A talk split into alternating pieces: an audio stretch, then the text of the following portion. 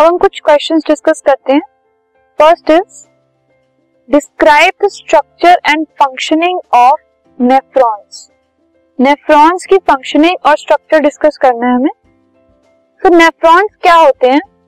They are the basic filtering unit of kidneys kidney का जो basic filtering unit होता है, वो नेफ्रॉन होते हैं। और हर एक किडनी के पास बहुत सारे नेफ्रॉन्स होते हैं। अप्रोक्सीमेटली वन से 1.5 मिलियन नेफ्रॉन्स होते हैं एक किडनी में।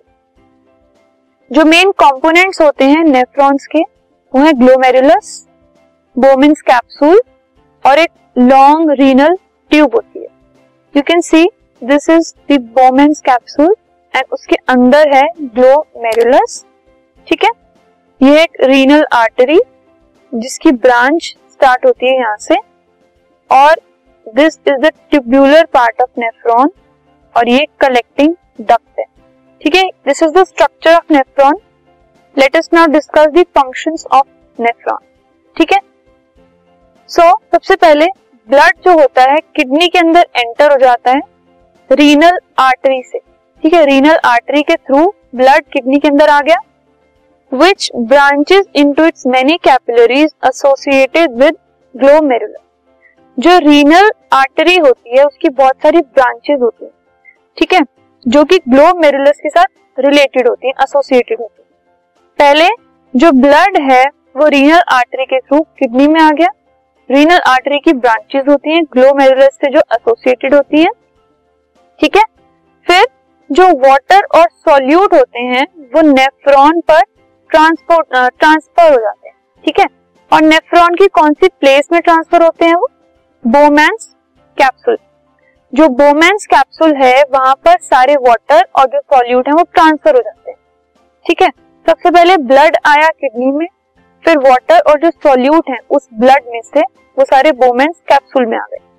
क्लियर अब जो प्रोक्सिमल ट्यूब्यूल होता है नेफ्रॉन के अंदर उसमें कुछ substances such as amino acids glucose और सॉल्ट जो हैं they selectively reabsorb and unwanted molecules are added in the urine जो कुछ मटेरियल्स हैं, कुछ सब्सटेंसेस हैं like amino acids glucose salt ये सब प्रोक्सिमल ट्यूब्यूल में अब्सॉर्ब हो जाते हैं और बाकी जो अनवांटेड मॉलिक्यूल्स होते हैं, वो सब यूरिन में चले जाते हैं। ठीक है?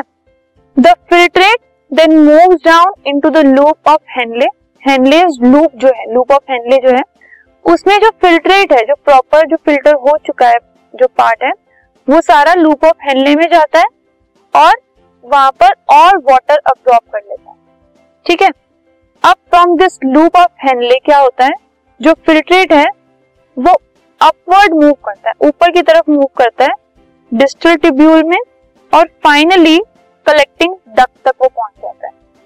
तो वो स्टार्ट होता है लूप ऑफ़ हेनले से, वहाँ से स्टार्ट होता होता वो ऊपर की तरफ़ मूव करता है डिस्टल टिब्यूल में और फिर फाइनली वो पहुँच जाता है कलेक्टिंग डक्ट ना कलेक्टिंग डक्ट में क्या होता है? वो यूरिन को कलेक्ट कर लेता है और बहुत सारे नेफ्रॉन्स में से जितना भी यूरिन प्रोड्यूस होता है, वो सब उसको कलेक्ट कर लेता है। कहा? कलेक्टिंग डक्ट ठीक है? Finally now the urine is in collecting duct अब जो यूरिन फॉर्म हुआ है, हर किडनी की वजह से, वो एंटर होता है एक लॉन्ग ट्यूब में, जिसको कहा जाता है यूरेटर ठीक है? अब यूरेटर से वो ट्रांसपोर्ट हो जाता है यूरिनरी ब्लैडर में और फिर अल्टीमेटली यूरेथ्रा ठीक है? सो so, इस तरीके से एक यूरिन प्रोसेस जो है वो कैरी आउट होती है by the nephrons this podcast is brought you by Hubhopper Shiksha Abhiyan अगर आपको ये पॉडकास्ट पसंद आया तो प्लीज़ लाइक शेयर और सब्सक्राइब करें। और वीडियो क्लासेस के लिए शिक्षा अभियान के यूट्यूब चैनल पर जाएँ।